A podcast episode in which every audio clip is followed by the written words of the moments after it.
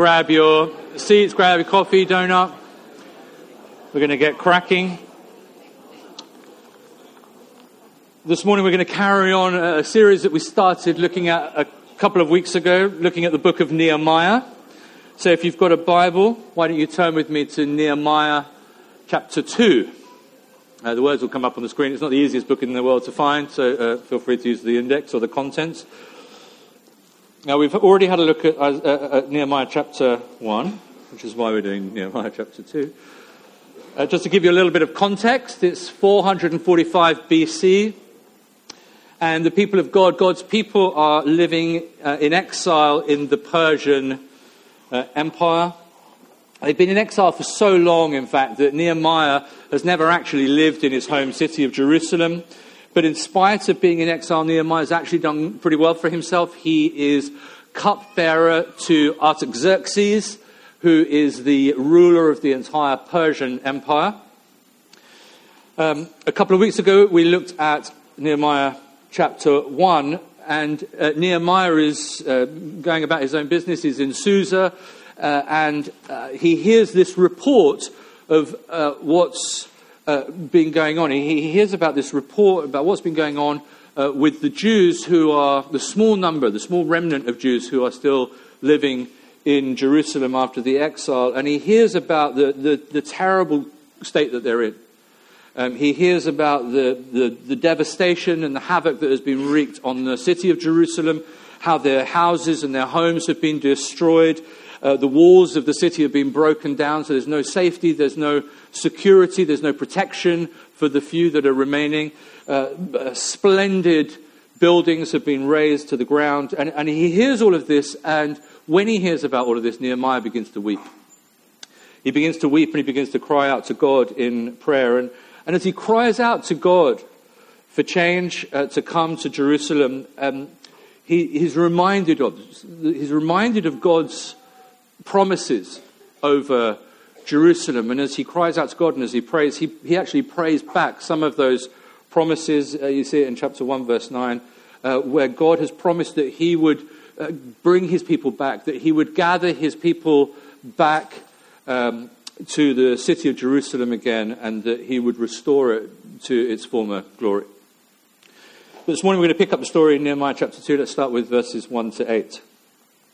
In the month of Nisan, in the 20th year of King Artaxerxes, when wine was brought for him, I took the wine and gave it to the king. I'd not been sad in his presence before, so the king asked me, Why does your face look so sad when you are not ill? This can be nothing but sadness of heart. I was very much afraid. But I said to the king, May the king live forever. Why should my face not look sad when the city where my ancestors are buried lies in ruins and its gates have been destroyed by fire. The king said to me, What is it you want?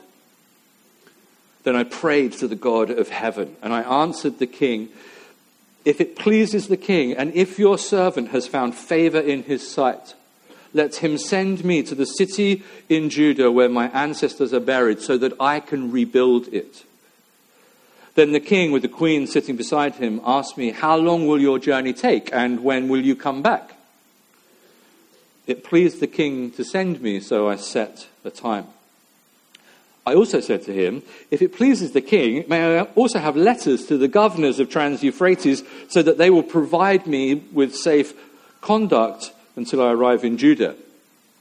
And may I have a letter to Asaph, keeper of the royal parks, so that he will give me timber to make beams for the gates of the citadel by the temple and for the city wall and for the residence I will occupy. And because the gracious hand of my God was on me, the king granted my requests. Let's just pray. Lord, we thank you for the scriptures. We thank you for your word. We pray that by your Holy Spirit you would open up your word to us, that you would speak to us, that you would um, transform us with ever increasing glory into the image through the scriptures this morning. I ask in Jesus' name, Amen. I don't know about you, uh, but the Christian life often uh, seems to be filled with what you might call a, an endless array of um, competing creative tensions. Um, Colossians 3, verse uh, 13, I think it is, says, uh, We're forgiven. Great. And yet in 1 John 1 9, it says uh, that we need to keep confessing our sin. In 2 Corinthians 5, verse 17, Paul writes that you're a new creation. Hooray. And then in Romans 6, verse 6, he says how we are to battle with the old self. Uh, again, in Romans 6, uh, Paul tells us that we have been set free uh, from sin, so we are free.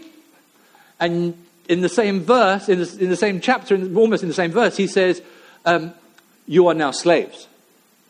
Slaves to righteousness and slaves of, of God. And, and so there's this list of tensions that uh, we walk in and uh, we walk through. And if, we, if we're honest, it, it, it can be pretty confusing. It can be pretty confusing because these tensions are very real. Um, but far from overwhelming us, these things that we um, hold in tension are actually pointers. They're actually signposts to the fact that we are but pilgrims on the journey of faith. They're, they're, they're pointers and indicators to the fact that we are strangers in a strange land with our hearts set on heaven. We, we, we find ourselves um, caught in, what we call in, in the in between, if you like, what, what we sometimes call the, the now and the, the not yet. We're sort of in this world, but not of this world. Um, but it can be a real challenge. It can be a real challenge learning how to walk through these tensions that we face all the time. And in this chapter, Nehemiah, I think he demonstrates perfectly how to balance one of the major tensions that we grapple with and wrestle with, that we face as Christians, and that's the, the, the tension between the sovereignty of God on the one hand and human responsibility on the other. This tension that we walk in between knowing that God is in charge but at the same time knowing that what we do matters. Uh, describing this chapter, one commentator writes this. They say it's a fine illustration of the balance between confidence in the sovereignty of God with prayer as its proper response and human responsibility with its counterpart in thoughtful planning. You see, because there isn't this um, solid brick wall kind of dividing line that exists between God's sovereignty and human responsibility. Um, there's, a, there's a tension uh, to be held, there's a, there's a balance to be struck. There's, there's no solid, impenetrable brick wall dividing line between sort of considered and careful planning on the one hand and praying for God's wisdom on the other. There's no solid wall um, dividing and separating, um, working hard and at the same time waiting for God to act. It, it's, it's much more of a spectrum. It's much grayer than this black and white. It, it, it's much more of a spectrum than a solid wall because, as we see from this text, God can bring wisdom to bear um, even in the midst of all of our careful planning. God can intervene and act even while we're working hard to try and make a difference.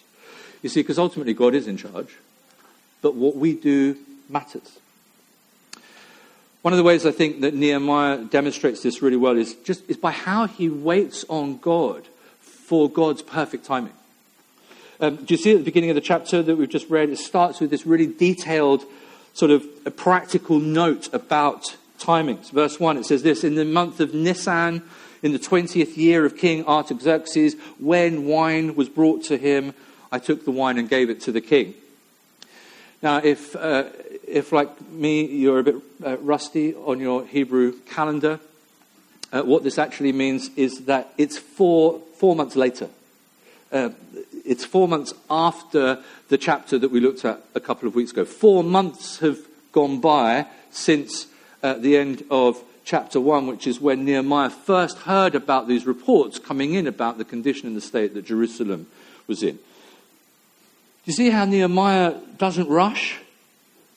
Do you see how Nehemiah, he, he doesn't do anything in haste?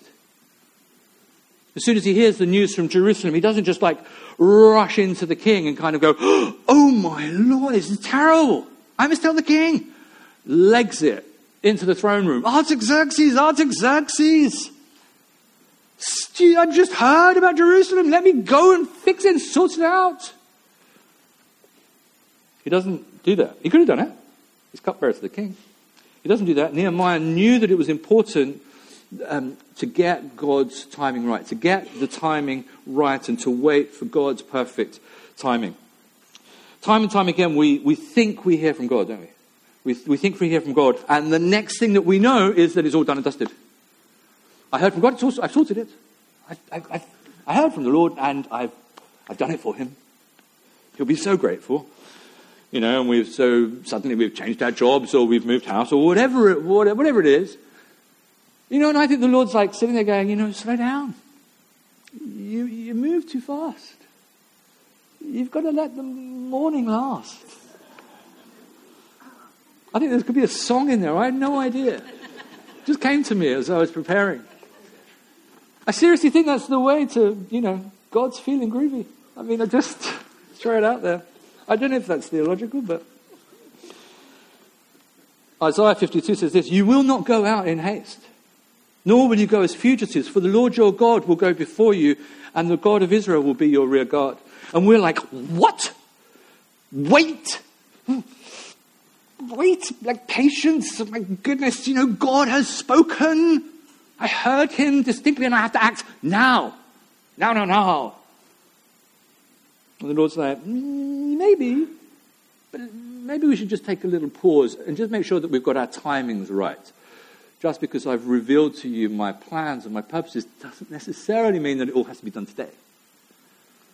So Nehemiah waits. But it's interesting, it's not like he does nothing. It's not like he doesn't do anything while he's waiting on the Lord. Nehemiah busies himself. Uh, Nehemiah prays. And not only does he pray, but he, he plans. And in and through it all, I think the Lord is, um, is actually teaching Nehemiah patience. Nehemiah is waiting for God to act. Nehemiah is waiting for God's perfect timing. He's waiting for the Lord to lead him out. He's waiting for the Lord to go before him.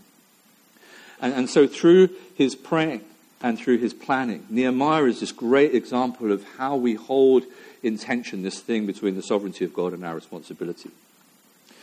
And the first thing is through prayer. I mean, right throughout the book of Nehemiah, we see that Nehemiah is a man of prayer. Again and again and again, we see him turning to God in prayer. And we'll see this time and time again throughout the book over the next few weeks. And, and I've got no doubt that he spent much of the preceding four months on his knees in prayer, crying out to God, asking God for wisdom as to when to approach the king, asking God for wisdom as to how to approach the king, crying out to God to bring change, thinking through uh, what it might look like, crying out to God, praying to God. And even when the opportunity for him, uh, the opportunity comes for him to speak to the king. Do you see how he, even in that moment, he cries out to God again? He prays again. We read it in verse 4. The king said to me, What is it you want? And it's like, Then I pray to the Lord. It's like, oh God, oh God, oh God, oh God. Like the king's is now, now is the right moment. The king is asking me. It's like, God, I need your help. So I prayed to the God of heaven and I answered the king. So even in the moment, he still uh, prays again, recognizing his desperation, his need for God. Nehemiah knows that God is in charge, but he knows that in that moment he desperately needs help from the Spirit of the living God. And um, and for Nehemiah, prayer wasn't just kind of some form of procrastination. It's like, actually, I don't feel like doing anything, so I'll just pray about it. You know, and it's like some excuse to go off and hide in a corner and really do nothing. It wasn't an excuse for passivity, it wasn't an excuse for inaction. It went side by side with his planning and his um, readiness, his getting things ready. Because he's, Nehemiah's a man of action as well. He, he was um, focused on planning. He, he had thought about all the things that needed to be done so that when the king asks him questions, Nehemiah is more than ready to give him the answers. He's thought about how long it's going to take to rebuild the city. That's no small calculation. That's not something you just go, oh, I, I don't know, it's like weeks' work. Hmm, I don't know, I've never rebuilt a city before. He thought through what they were going to need for the job so that uh, he knew that he was going to have to ask for wood from the forest. And uh, so he'd also found out that the keeper of the forest is, uh, is, is Asaph, and he's going to have to get a letter from the king to get the wood from Asaph so that he can go and do the things that he needs to do so he can build his gates and build the citadel and build his house. He knew the resources that he was going to need. He'd prayed um, and he'd planned. And alongside it all, he'd, carry on, he'd carried on doing his job as cupbearer to the king. So it's not like he had this call from God to go and rebuild the walls and he just chucked in his job and went off and said, I now need to just focus all my time and energy praying and planning. He has to do that bivocationally. So he has to pray and plan and carry on serving wine to the king. He has to carry on being cupbearer to the king. Nehemiah knew that uh, God was in charge, but that uh, what he did matters. Perhaps for some of us, there's some lessons to be learned here. How are we doing walking out some of these um, tensions? Perhaps you're here and you're looking for God's direction in your life at the moment, or you're seeking Him as to what to do next, or maybe you're waiting for God to answer prayer for something that you have been praying for for years. Uh, one way that we can deal with this is that we can hide ourselves away. We can think that God has forsaken us. He's abandoned us. He's not going to come through on his promises. And so we withdraw. We withdraw from God. We withdraw from God's people. We withdraw from getting counsel from God. We withdraw from getting counsel from God's people. And it becomes incredibly difficult for the Lord actually to speak to us and to break through to us because we've retreated. On the other hand, we can tend to go to the other extreme and, and we do everything within our power to make uh, what we think the Lord has said come to pass. And so we do everything in our own strength. We sort of say to ourselves, well, like, it doesn't look like God's going to get to it. Because, I mean, I understand he's busy. Um, so I'll just, I'll fix it. It's the same outcome because it's what God really wanted. All of this is something that we need to balance up. And I, I think it shows great maturity um, to live life walking in these two tensions, to keep on keeping on, being faithful in the moment to what God is calling to us to now even if we have a sense that there's something else that God might be calling us to in the future. Finding ways to faithfully keep praying and to faithfully keep seeking God's face and God's direction for our lives, and all at the same time planning for our future as well. Nehemiah is a, a great example of this. Let's have a look at the next uh, bit of the chapter, verse 9. So I went to the governors of Trans Euphrates and gave them the king's letters. The king had also sent army officers and cavalry with me. Uh, when Sanballat the Horonite and Tobiah the Ammonite official heard about this, they were very much disturbed that someone had come to promote the welfare of the Israelites. I went to Jerusalem, and after staying there three days, I set out during the night with a few others. I hadn't told anyone what my God had put in my heart to do for Jerusalem. There were no mounts, uh, horses, donkeys with me, except the one I was riding on. By night, I went out through the valley gate toward the jackal wall and the dung gate, examining the walls of Jerusalem which had been broken down, and its gates which had been destroyed by fire. Then I moved on towards the fountain gate and the king's pool, but there was not enough room for my mount to get through, so I went up the valley by night, examining the wall. Finally, I turned back and re entered through the valley gate. The officials didn't know where I'd gone or what I was doing because as yet I had said nothing to the Jews or the priests or the nobles or the officials or any others who would be doing the work, uh, then I said to them, You see the trouble we are in. Jerusalem lies in ruins and its gates have been burned with fire. Come, let us rebuild the wall of Jerusalem, and we will no longer be in disgrace. I also told them about the gracious hand of my God on me and what the king had said to me. They replied, Let us start rebuilding. So they began this good work. But when Sanballat the Horonite, Tobiah the Ammonite official, and Geshem the Arab heard about it, they mocked and ridiculed us. What is this you're doing? They asked. Are you rebelling against the king? I answered them by saying, The God of heaven will give us success. We, his servants, will start rebuilding. But as for you, you have no share in Jerusalem or any claim or historic right to it. Let us start rebuilding. Verse 18. There comes a point in every project, uh, whatever it is that you're facing, where you've actually got to get to work and start building. And, and Nehemiah shows incredibly impressive visionary leadership as he casts the vision to those remaining in Jerusalem, these people who, by all accounts, are uh, very disillusioned, downtrodden people, and he encourages them and exhorts them, saying, God is with us, God is with you. And he uses the story of how his encounter with the king and how the king had shown him favor. Uh, and he said, because of this, this is an example, an indicator of the fact that the God of heaven and earth is with us and what and wants us to prosper.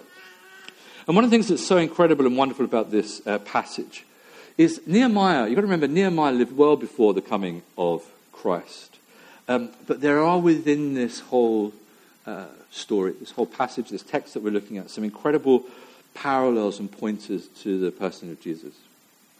The whole Bible, we know the whole Bible points towards Jesus. That's why we would encourage everyone just to, just to spend time reading it, because it all points towards Jesus. Um, but the story of Nehemiah, particularly, is one that essentially goes from ruin to renewal.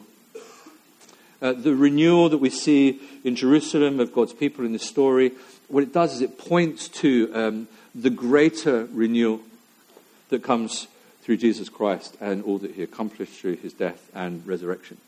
Even right here, even in this chapter, even in chapter 2, there are some incredible pointers, some indicators, some foretastes to the wider story. Nehemiah is with the king. He, he is in the safety and the luxury of the palace. Jesus was in heaven. Jesus was in heaven in the sanctuary of being uh, in the Father's presence.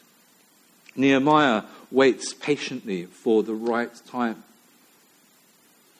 Jesus waited 30 years before starting his public ministry. And Nehemiah takes these courageous risks for God. Jesus paid the ultimate price by giving his life uh, for us so that we could know God the Father intimately. Nehemiah calls his followers to build the city of God. Jesus calls his followers to lay down their lives and build the church and build a society to the glory of God. So Nehemiah brings about renewal from ruin that points towards the greater renewal that Jesus will bring. And the city Nehemiah was building points to the bigger city that Jesus is building the church. In Matthew um, 16, verse 18, Jesus said, I will build my church, and the gates of hell will not prevail against it. In Ephesians 5:25 it says Christ so loved the church that he gave himself up for her. Jesus promised to build his church. And um, there's an encouragement, there's an exhortation in here for all of us to join with him in building um, the church, in building this small, very small corner of the church, the global church, the Southwest London Vineyard. One of the things that God longs for is to give us all a, a meaningful part to play in building his church and in establishing his kingdom. Uh, Tim Keller writes about this passage. He says this Keep in mind that we're not building walls as a church to keep other people out, you know, so that we're separated. That's not the point. What he says is no, no, no, we're building walls of safety. We're bringing people into the city, we're bringing people into citizenship. The gates are open. Last week, uh, as Kate was talking about uh, the church, she was um, reminding us that here at Southwest London we're, we're called to be a church with no walls. We're, we're called to be a church with no ceiling either. Um, and what that means is that we're, we're wanting the, the gates. Do you see? We, what that means is we want people to just, anybody and everybody to be able to come in, come in, come in, see what's going on, transparency, openness. Let everybody come in, come in, come in. All who are thirsty, all who are weak, come to the fountain. Come to the river that's flowing through the center of the church. The gates are open. We're open for business so that anyone can come in to explore more about Jesus, whatever our states of undress, whatever, uh, however battered and bruised and brutal we feel, however worthless we feel, it doesn't matter. It doesn't matter what our stories. It doesn't matter where we've come from. It doesn't matter where we've been. Everybody is welcome to discover more of God's love for them. Here at Southwest Arena, we want to be a, a, church that affects a change for good to those the Lord um, sends us, so that we can make a change for good to our city, our communities. We're building a, a church that isn't designed just to be a, a safe sanctuary and shelter for those of us who are inside, where we can huddle away, like a monastery, where we can huddle away from the cruel world outside and from everything else that's going on around us. We're wanting to uh, gather as the church so that we can be empowered and equipped to go out from this place to um, build a society for the glory and to the glory of God as we see the kingdom of God established and extended in all the places that the Lord sends us. A chap called uh, Gabe Lyons, in uh, his book, The Next Christians, he talks about seven, they're called channels, I don't like, but um, seven channels or seven arenas of culture. And um, the seven are business, education, the social sector, arts and entertainment, government, media, and the church. Okay? And, and the principle is that these areas of cultural influence touch every area and every citizen in society. And when leaders from each area work together towards a common goal, the argument is that cultural and social change is possible. Anyway, he writes this he says, The church remains the epicenter of what is possible. It is the most uniquely positioned channel of cultural influence when it's operating on all cylinders. No other institution regularly convenes people who work within the seven arenas of culture on a weekly basis. On any given Sunday in the church, leaders from all seven areas join together to pray, to worship, to learn, and socialize all in one place. Then they're sent out, dispersed to support one another and to work within the sphere of society God has gifted and called them to in order to carry out the work of restoration. See, as we determine to invest our time, our energy, and our money into building the church, into building this church, this being the part of the body of Christ that God has called us to at this point. We are choosing to build um, something and to invest in something that has eternal value, far lasting value. We're choosing to build something that is essentially that is the very vehicle that God has designed to bring about social and cultural transformation across not only our city but across the entire world. The church is that vehicle of social transformation and cultural transformation. When we give ourselves to building the church, like Nehemiah, we can have confidence that God's hand is on us. In 1 Corinthians uh, 15, Paul writes this Therefore, my dear brothers and sisters, stand firm. Let nothing move you. Always give yourselves fully to the work of the Lord, because you know that your labor in the Lord is not in vain. You see, as we give ourselves to building the church, to building this church, we are not giving our lives to something that will be in vain. God cares about um, redeeming uh, souls. We know that. God, but God not only cares about redeeming souls, he, he, He's also passionate about restoring um, His creation.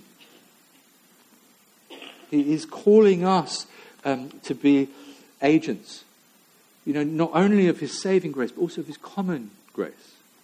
We're to be representatives, not only of salvation, but also just of God's common grace. Our job is to build the church. Our mandate is to build a society that reflects the glory of God. And, and as we build the church, in so doing, what happens is uh, we transform society.